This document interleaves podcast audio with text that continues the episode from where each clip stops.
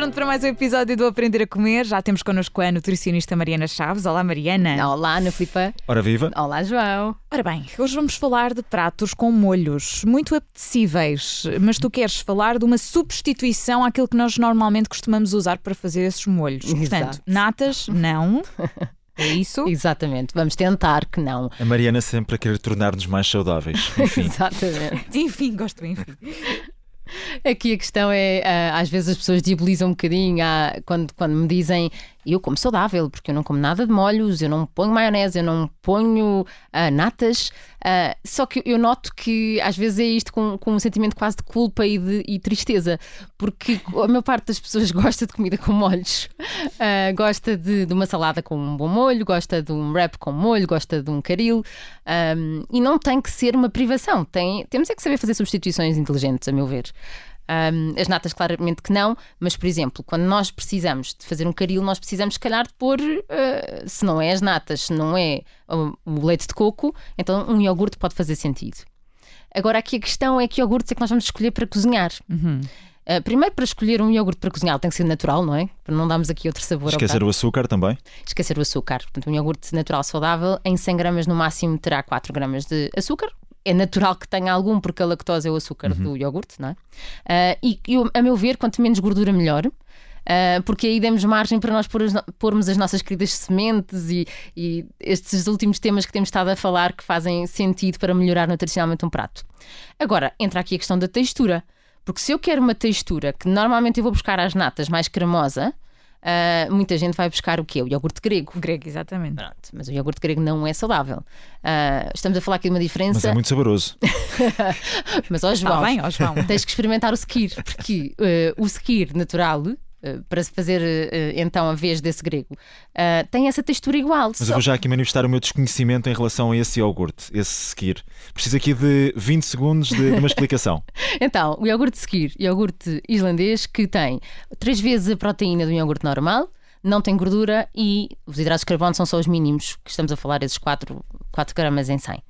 Ah, basicamente, a textura que ele vai ter parecida com o iogurte grego é porquê? Porque tem mais proteína, tem três vezes a proteína um iogurte normal.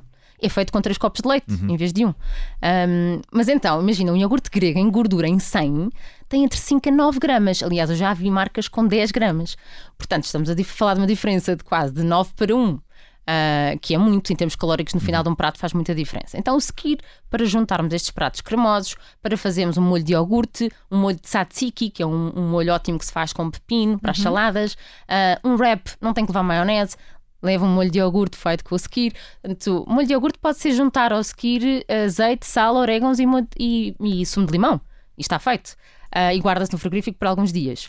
Ahm, existe, ah, portanto, a meu ver, isto é uma consistência perfeita. Agora, às vezes há situações em que precisamos usar o iogurte e não queremos uma consistência tão cremosa, queremos só dar a- algum molho, ah, e aí faz sentido, se calhar, pensarmos nos iogurtes naturais normais. Mas mais uma vez, eu acho que faz sentido ir buscar o quê? Aqueles que obviamente não têm açúcares adicionados, não é? Porque dizem 0% de açúcar, mas também ir buscar aqueles que têm 0% de gordura para darmos oportunidade às nossas sementes e ao nosso abacate ah, e às gorduras De boas. brilharem. Exatamente. Ah, eu acho especialmente importante, quero dar aqui uma nota, porque ahm, há pessoas que têm pedras nos rins, é uma coisa que é bastante comum. A maior parte das pessoas que o têm não faz ideia ah, de que tipo de pedra é que tem, mas quem tem com muita regularidade e pede ao médico para avaliar a sua pedra, a maior parte dos casos são oxalato de cálcio. Porquê é que eu estou a falar disto? Porque já me aconteceu receber várias pessoas que me dizem aí eu descobri que tenho pedras nos rins de oxalato de cálcio, então eu tirei o cálcio da minha alimentação. Eu não como mais iogurtes. E isso é um erro crasso. Porquê? Um, este oxalato é um antinutriente que nós encontramos em, principalmente de origem vegetal, portanto, imaginem, o alimento que mais tem oxalato são os espinafres, portanto, quem tem muitas pedras nos rins e que sabe que é de oxalato de cálcio, ou vamos supor, se 80 a 90% das pessoas que têm é esse tipo, então os espinafres devem ser evitados. Ou a manobra que nós temos é juntar sempre cálcio a essa refeição. É, é, na altura em que, estrategicamente, em que eh, estamos a optar por um alimento que tem oxalato, juntamos o iogurte, por exemplo, que é uma ótima fonte de cálcio. O que é que vai acontecer? Esse oxalato junta-se ao cálcio a nível intestinal e vai-se embora. Se não fizermos isto, se não tivermos esse cuidado, provavelmente esse oxalato vai sair pelas vias urinárias e aí pode produzir os ditos cálculos renais. Um, o que é que estamos aqui a falar? E depois as pessoas dizem, mas é oxalato de cálcio, então não vai sair. Cálcio com cálcio. Cálcio com cálcio, não é? então, o que é que acontece? Nós sabemos que a principal estratégia que nós temos que ter com essas pessoas que têm as pedras nos rins, obviamente, que é beber muita água, eh, e é importante eu salientar isso, isso é a estratégia número um. Mas, por exemplo, essas pessoas não podem suplementar a vitamina C que essa vitamina C vai fazer com que o cálcio seja mais excretado via urinário. E então aí vamos aumentar a, a, nossa excreção do oxalato de cálcio. Mas se a ingestão do oxalato e do cálcio é na mesma refeição, nós estamos a fazer a outra via. Estamos a permitir que ele saia. Por isso, quem tem pedras nos rins, iogurte no molho de iogurte, uh, ou seja, essas pessoas vão ter que usar o iogurte muitas vezes, Uh, na, sua, na sua alimentação, provavelmente, e por isso às vezes pode não, não fazer sentido estar sempre a usar o Sekir. E acho que este outro iogurte de 0% de açúcar e 0% de gordura poderá ter aqui a sua função um, para fazer estes molhos de iogurtes agora para a salada, por exemplo, faz todo o sentido. Uhum. Agora ter sempre em atenção. Então não, não faz sentido neste prato, imaginem, estamos a fazer um peixe grelhado com uma salada, não faz sentido, não me apetece pôr um molho de iogurte.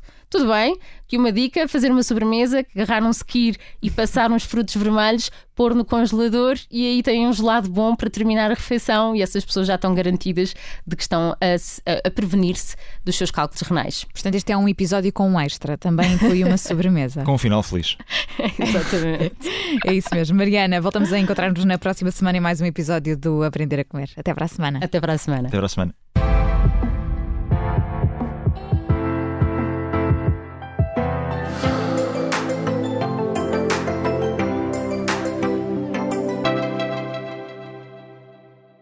Obrigada por ter ouvido este podcast. Se gostou, pode subscrevê-lo, pode partilhá-lo e também pode ouvir a Rádio Observador online em 98.7 em Lisboa e em 98.4 no Porto.